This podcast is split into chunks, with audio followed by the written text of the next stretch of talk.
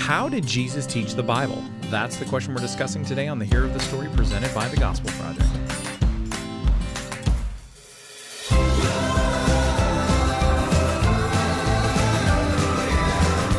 Thanks for joining us for today's episode of The Hero of the Story, a podcast to help you explore the big story and big truths of Scripture. I'm Aaron Armstrong, and with me, as always, is Brian Dembowczyk.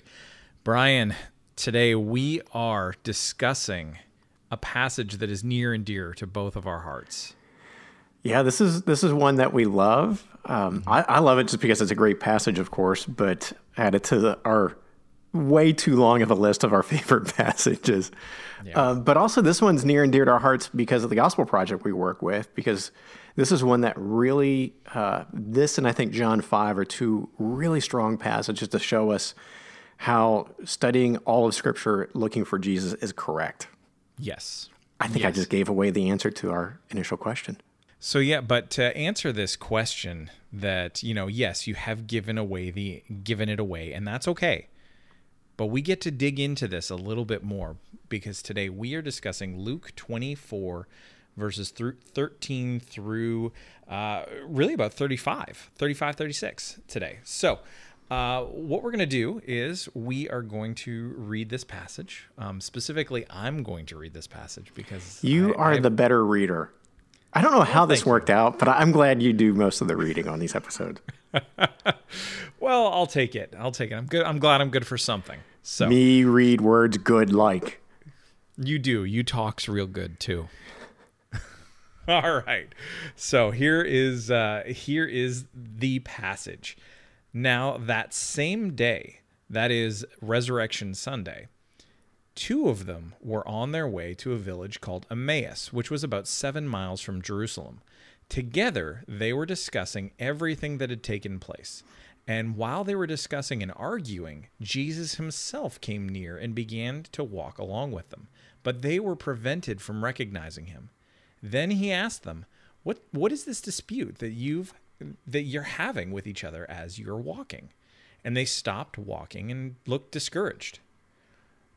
One man named Cleopas answered him, Are you the only visitor in Jerusalem who doesn't know the things that happened there in these days? What things? he asked them. So they said to him, The things concerning Jesus of Nazareth, who was a prophet, powerful in action and speech before God and all the people, and how our chief priests and leaders handed him over to, the, to be sentenced to death, and they crucified him. But we were hoping that he was the one who was about to redeem Israel. Besides all this, it's the third day since these things happened. Moreover, some women from our group astounded us. They arrived early at the tomb, and when they didn't find his body, they came and reported that they had seen a vision of angels who said he was alive. Some of those who were with us went to the tomb and found it just as the women had said, but they didn't see him. And he, again, that he being Jesus, said to them, How foolish are you, and how slow to believe all that the prophets have spoken? Wasn't it necessary for the Messiah to suffer these things and enter into his glory? And then, beginning with Moses and all the prophets, he interpreted for them the things concerning himself in all the scriptures. They came near the village where they were going, and he gave the impression that he was going farther. But they urged him, Stay with us, because it's almost evening, and now the day is almost over. So he went in to stay with them. It was as he reclined at the table with them that he took the bread, blessed and broke it, and gave it to them. Then their eyes were opened and they recognized him, but he disappeared for, from their sight. And they said to each other, Weren't our hearts burning within us while we, he was talking with us on the road and explaining the scriptures to us? That very hour they got up and returned to Jerusalem. They found the eleven and those with them gathered together, who said, The Lord has truly been raised and has appeared to Simon. Then they began to describe what had happened on the road and how he was made known to them in the breaking of the bread. That is really what we're all about when when we come to the Bible. I mean, not just not just not just in terms of how we how you and I uh, Brian approach uh, our work with the Gospel Project, but really when we come to the Scripture personally, we're coming to it and we're we're looking to understand scripture the way that Jesus seems to tell us that we're supposed to. Yeah, he models it here, and um, you know, again, when when you couple this with John five and, and some other passages, I, I think you have a, a, pretty strong case that the way that he is modeling here is the right way to do it. Mm-hmm. And there are other hermeneutical approaches to Scripture that have merit and we can learn from, but I think if we stop short of what Jesus does here, we, we come up too short and we're not really understanding and studying scripture the proper way. Mm-hmm. So that's why this passage is so important that we kind of just take some time and walk through it and make sure we understand what is happening here and also what's not happening here because sometimes this passage is, is used to argue something that's too too much. And yes. so we'll talk about that in a minute. Yeah, totally. So uh, as we dig into it, though, what are some questions that we should be asking as we're reading and studying it? I think the first two are a little bit more matter of fact, kind of just getting our bearings. And and the first one we come across is who were these two disciples walking on, on this road? We know one of them is named Cleopas. Mm-hmm. The other is unnamed. So what we do know, these it seems like the other one as well is not part of the 11. We know Cleopas was not part of the 11. 12, Judas has, has died by this time. Yeah. Um, so they're not part of that inner core. Um, so they're other disciples, as we've talked about in other, other episodes, there were many different disciples we kind of think of the 12 who would become the apostles as the disciples, but they were not the exhaustive disciples. There were others. So Cleopas and this other disciple were in that group. It's interesting that the second disciple is not named. That means that Cleopas was probably known by the reader of, of Luke's gospel. Um, some suggest that maybe the second was his wife. Uh, when they mm-hmm. get to Emmaus, it seems like they go to their home together. Uh, so I think there's a good case to be made that this is his wife, or it's just some other disciple who's not named because Luke's readers would not have known who the second person is. And it kind of takes us to the second question related to that one. So they're walking along, and as they're walking, of course, they're just kind of talking about what had happened. And 15 indicates they were kind of arguing. It's a little bit of a, a tense discussion. It's not just a, a kind of a calm conversation. There's a little bit of, of tenseness in, in it what were they arguing about? What, what was going on? I, I think they were just trying to make sense of what had happened. So they're processing as they're walking. And, and we have to remember, we've talked about this at times as well. They were processing and learning in real time. We have hindsight. They didn't know what was happening because they hadn't experienced it yet. So as they're trying to understand, they're probably going back and forth and, and it's kind of going like this hey i think abc and the other one's like no it can't be that that doesn't make sense. But what about this?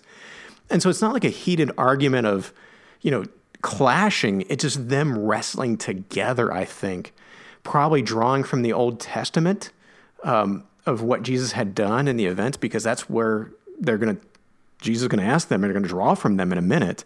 So they probably are looking at what had happened in, in Jerusalem last week, what Jesus had taught about what he had done, and even perhaps drawing from the Old Testament. Yeah. Yeah, and you know, just even thinking about that this whole idea of them them arguing with one another it kind of makes me long for for the days when it was a lot easier to to debate um, people. Yeah. That's something that we've lost in in recent years in uh, you know even among Christians that there's a spirit of camaraderie that allows for rigorous debate among friends and uh, I, I really want that back. Yeah, Twitter has has broken us. Yeah, yeah, a lot of things have broken us in in that regard. But uh, you know, another question that we should be looking at um, is is really this question of the accuracy, um, the accuracy of the rightness of the report that uh, that these two disciples provided. So, did they give Jesus a good uh, a good account of of the events? And the answer is yes and no, um, because I mean, again, we see we see this this ongoing struggle to to understand as they are processing things. So much of what they said was was accurate, but it wasn't complete. So a key thing that uh, a key thing that gives away that is the fact that they refer to Jesus as a prophet. They say he he was a prophet, powerful in action and speech before God and all the people. And certainly we know that Jesus was a prophet, but he wasn't simply a prophet. He was so much more than that and is so much more than that because he is the he is the ultimate prophet. um, he is the perfect prophet, if you will, and and he is the Son of God, who is God. So um, that is so those are things, but those are things that that they were not entirely grasping at that point. Um, we also uh, we also have them wrestling with the question of whether the reports of the resurrection were true. They wanted it to be true, but they weren't sure. And so that's where there is this this yes and no coming into play. And that leads into Jesus's response to them and to our next question, which is why did Jesus call them foolish? And the answer there is is because um, they had enough. They had enough to be able to reach the right conclusion. They had all that they needed already before them in the Old Testament. And they had seen what was what had happened. They they'd witnessed the whole thing. And so all the dots were all in place and Jesus had spoken to them, had spoken and taught all of his disciples that these things were going to happen to the Messiah. But we we also know from from earlier in the gospels that they didn't understand. So all the, all that had to happen was the dots needed to be connected. And so that leads to him actually connecting these dots. Yeah, and that takes us to kind of the critical question we're going to be spending a little bit of time talking about, and and it's based on verse 27. Uh, and that verse is where Jesus, as he's responding, he says, "You're you're foolish and slow to believe." Uh, in other words, again, you should have known. And then in verse 27, it's where he meets them where they are to take them where they need to be. And we read, Then beginning with Moses and all the prophets, he interpreted for them the things concerning himself in all the scriptures. So the question we have to ask is Does that verse prove that every word and every passage in the Old Testament is about Jesus? And we have to be careful to say, no, it really doesn't. When, when we question it that way, when we pose the question that way, every single word, every single you know, sentence, no, it doesn't. It, it doesn't say that. It doesn't say that. Verse 27 does not say, then starting with Genesis 1 1 and going all the way through Malachi, Jesus showed himself in every single word, sentence, verse, whatever. What it does is it affirms, though, something really important. So we can't go too far the other way and dismiss and fail to understand what's going on here. This says that Jesus used the big story arc that runs through all of Scripture to point to him, that it's all about him, at least in the macro level. Mm-hmm. All the Scripture, all the Old Testament is about him. And of course, the New Testament would be as well. That the macro level, that story arc is about him.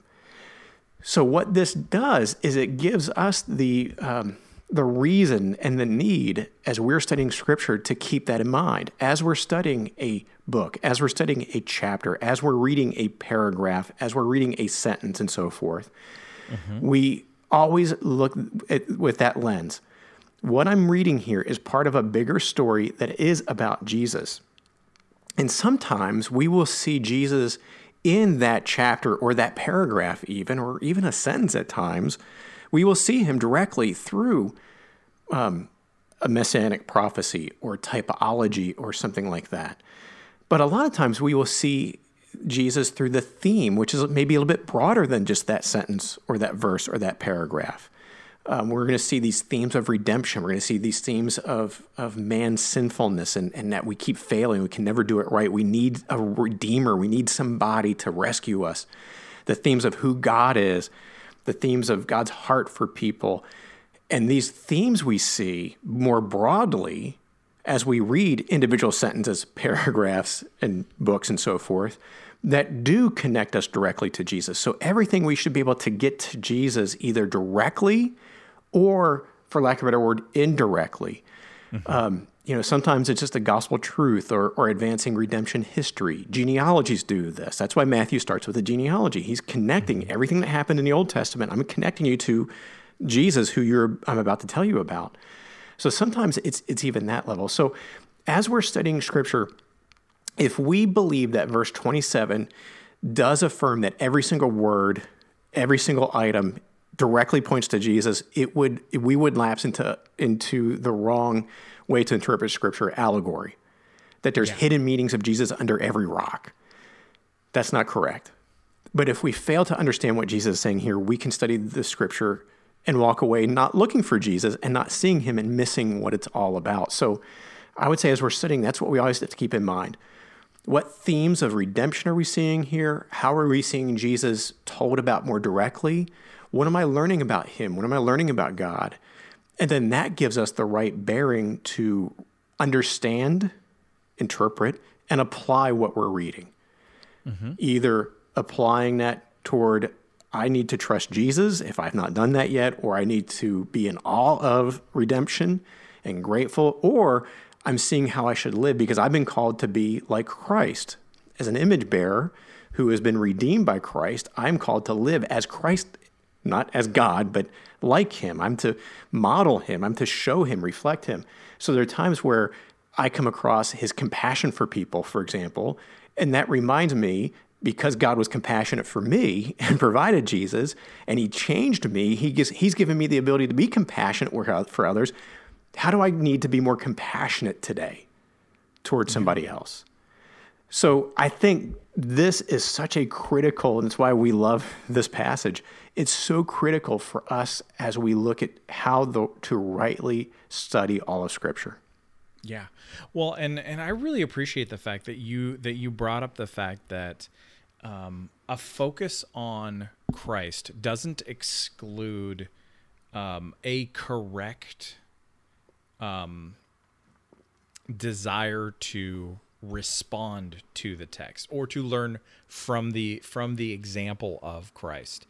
Um, but the way you the way you put that together was really helpful in that um, it's not here's what Jesus did go be like Jesus.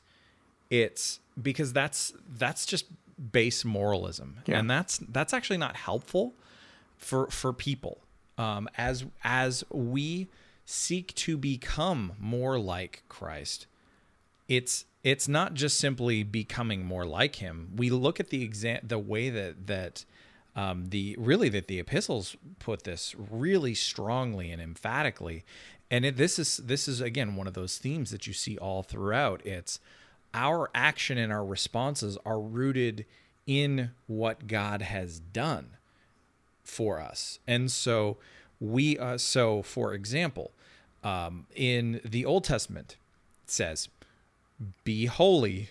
Um, you know, be holy as, because I am holy. Um, the the but before all of that is I am the Lord your God who redeemed you from me uh, from bondage, and um, and so for us in the gospel, it, it like as gospel centered, gospel driven, gospel formed people, we are, um, it is because Christ has rescued and redeemed us from sin, we are called to be holy because Christ is holy. Yeah. And it's so important, you know, as you said, we, we can veil moralism even with the best of intention. And uh, we are you know, we're dressing it up nice, but even even saying, "All right, be like Jesus," and if the if the motivation is there so that God loves me or approves me or accepts me, that's moralism. Mm-hmm. So we have to be careful. You know, we a lot of times we set up moralism almost as um, a caricature of, oh yeah, just people who just don't get the Bible, they don't love Jesus, they're you know they're just you know whatever, and we make it. They, we're nothing like that it's them. They make this big mistake. But moralism can seep into us, even those of us who love the scriptures, love Jesus, and are trying to live out the gospel. It can seep in easily. So it's a good warning that, that you bring up. Yeah. Um, another question, or another thing that we should talk about is um, how did the disciples come to recognize Jesus? And so that we see that that we see earlier in the passage that they were prevented from recognizing him. But then after he broke the bread and blessed it, they saw who he was. Um, so it was either through so I mean there's a couple of options here. One is is that um, it was either through how he broke the bread and blessed it that that clued them in because he did it in a way that was familiar that he had done it this specific way before and that was like oh wait a minute it's you. Um, that that's a possibility. Um, or it could also be that god opened their eyes as he had apparently closed them before. They were prevented and then he lifted the veil. Um, and it's possible that both things were going on. Um, i mean ultimately i think you have to you have to lean toward um, that god opened their eyes to the to this reality um, we see this in other places in uh, in the post resurrection accounts as well. Um, that um, and and those encounters where people are talking to Jesus but don't recognize him. Yeah. Um, until something happens. Um, Mary in uh, Mary in John's gospel is a is a great example where she sees she she is at the tomb. She's waiting. She's waiting around. She's she's hoping that she's going to see Jesus. Jesus shows up, but she thinks it's the gardener. Yeah, and, and a lot of people like that when they say, well, it, the sun was coming up, it was really early in the morning, the sun was coming, maybe the sun was in her eyes. It could have been, but I think when you look at scripture overall, blindness is often used as a metaphor for spiritual blindness. I mean, John 9, I think it is the man born blind. Mm-hmm. There, that conversation comes up. Paul is blinded on the road to Damascus over and over again, we just have this idea. It was Elisha's servant who could not see um, mm-hmm. the angelic army. Over and over, we just have this physical blindness is used as a metaphor by God frequently for spiritual blindness. And it makes sense that these individuals were having trouble seeing, even though they weren't literally blinded, but they're prevented from seeing because I think it might be God's way of giving, extending that metaphor that they still hadn't yet trusted, they hadn't believed yet. These two disciples were in the process, they needed their eyes opened physically in this case, but also spiritually, what it's hinting at. So, yeah, I think while the account ends with, you know, they they describe to the others how they had recognized Jesus in the breaking of bread. I think it was a one two. I think it worked together. That's when God mm-hmm. used that opportunity to open their eyes and and let them see who Jesus is. Yeah. Um, another question we have to ask is what caused their hearts to burn within them? This is one of my favorite parts of this this passage.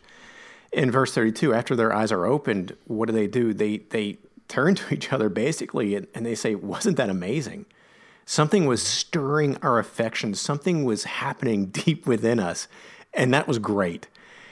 And we we know it was not the stories of the Old Testament. It's not that as they were traveling, Jesus said, Let me tell you, have you ever heard the story about Abraham? Let me tell you about Abraham. And they said, No, we've never heard of Abraham. This is amazing.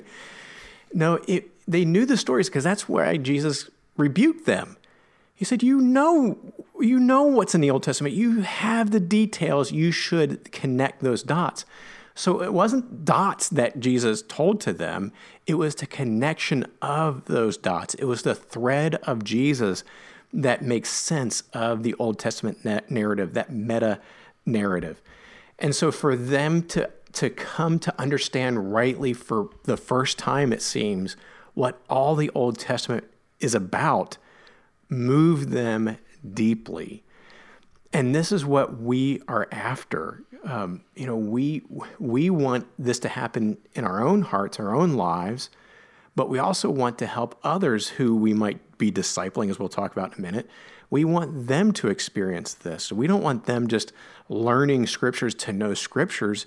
That in of itself, again, John 5, 39 and 40 warns us about this. You can know scriptures inside and out and not know Jesus, and you're dead in your sin. So we mm-hmm. want the affections, we want the knowledge to be there, but we want that knowledge to cause affections, love, and awe and gratitude for God to grow and develop through the Holy Spirit's work, such that we ourselves and whoever we might be discipling might echo, join in this chorus. Wasn't this amazing? Aren't our hearts burning? Yeah. Well, and that's a that's a great uh, way to transition into our uh, into the question of discipleship and walking through this passage with someone else or multiple someone else's, regardless of age. What are a couple of things that that we would say um, are helpful takeaways? Uh, I'm going to do the first one, and and then I'll I'll let you take the other one, mostly because I just want to do it. So, uh, so I think one of the one of the key things that we we can take away from this passage is that is the answer to the to the big question. How do we how how does Jesus teach uh, teach the Bible, and how do and how do we learn to interpret Scripture? The two go together in that we learn Jesus' way of doing it that it's ultimately about him. Um, the goal, well, yes, 100%. We need to understand the historical context of Scripture. We cannot we cannot ignore that. Um, we we do not. You said it very well earlier. We do not allegorize the Scriptures ever. We read we read them appropriately according to their setting, their genre and um, you know and the grammar used. So that's the that's the big idea of the the historical grammatical uh, interpretation method. Um, that is though that is is very very important. But our goal is as we look at those things we want to see how God's plan to provide Jesus to save people from sin how how the arc of redemptive history is playing itself out. Um, and so how we do this from passage to passage matters. All those things I outline I, I just talked about, all of those play a role in this because sometimes that means that you're going to be seeing you know a very bang on type of christ. You're sometimes going to be seeing you're going to pick up on a theme. You're going to see texts that are very clearly outlined as messianic prophecies and and, and things like this. Um, you know other times it's it is going to be examples um, that that point us toward how god wants his people to live in light of christ um, and so we want um, so as we do that, we we just want to really encourage and remind uh, everyone that we that we serve um, and remind ourselves frequently that we ought to learn and practice proper hermeneutics. So basically, proper principles for studying the Bible. Yeah, and I would just add this, um, Aaron, to that. That's really well said. That I, I, I I trust we do this in, in the Gospel Project content. If you if you look at the resource, and those of you listening who use it, just hopefully you will recognize this readily. If you're not familiar with the resource and want to look at it, hopefully you would see this. That what we do is we, we do every session. We we outline the text. Uh, we figure out, you know, what is it saying, what's going on, as you as you described, and then we have the Christ connection. But when we go to write the actual content, we don't just start with the Christ connection and just say, all right, let's talk about the Christ connection. Or here's real quick, here's how we got to the Christ connection. Now let's talk about the Christ connection for 40 minutes. The bulk of the session is diving into the text and understanding what it means, seeing in its context, dealing with it for what it is. And then we get to the Christ connection and then we get the application. So as we're studying, we we can't we can't make scripture so utilitarian that it just gets us to Jesus that we devalue the scriptures itself. That's not honoring. We need to honor Scripture, study Scripture, spend time in that, but not stop short of seeing Jesus. The other takeaway I would say as we're discipling somebody, and, and I intimated this at, you know, as we're talking about the, the disciples' hearts burning within them, uh, we see the full person engaged in this account. If we think about those two disciples, it started with their minds, as we've talked about, where Jesus helps them see and understand what Scripture is all about it moved into their hearts, um, as as we just talked about in in verse uh, 32. But mm-hmm. then it doesn't stop there. Verse 33 continues. It says, That very hour they got up and returned to Jerusalem. And they found the 11 to report what had happened. So here we see it carries over to their actions, their behavior, or their hands, if you want to use the heart uh, the head, heart, hands triad, they they did something. They, their their understanding of the gospel, their love of Christ, compelled them to act. They couldn't sit still. And I think what is important here is to think in this context. It was late at night, and they were about to travel the what six miles or so back to Jerusalem. It was not a wise decision because you didn't travel at night. That's it was dangerous. That's where you could have robbers and so forth. It would have been much smarter for them to say, let's set our alarms and get up really early tomorrow morning. As soon as light is up, we're going to go back. But they didn't do that, I think, because they just couldn't. They, they, something was within them that they were going to burst. They were so full of joy at this point, eh, you know, of awe of Jesus being alive. They had to tell somebody. They could not have slept. And so they, they had to do something right away. And so I think we see this, this nice model for us that we want to help people we're discipling and we want to experience this is as we're coming to understand the gospel more, as it's changing us within, that we act, that we can't stop there. We're not the end of the gospel, we're a conduit. That the gospel, God has designed the, the gospel to travel in us, but also through us as we go and we tell it to others, as we share the gospel, as we love others, be, not because we have to, but because it's the natural response, it's the only reasonable response. We can't not do this. That's what we're after. We're after the whole person being engaged and following Christ. Yeah. Man, that is a great great thought to end on. So uh, so let's let's uh, let's call it an episode there. Uh, thanks for uh, chatting about this this passage, Brian, and thank you all for listening to today's episode of the podcast. If you enjoyed it, please do leave a sincere five star rating and review on Apple Podcasts or whatever platform you use to listen to the show. And for more resources to help you focus your ministry on the gospel, please visit gospelproject.com.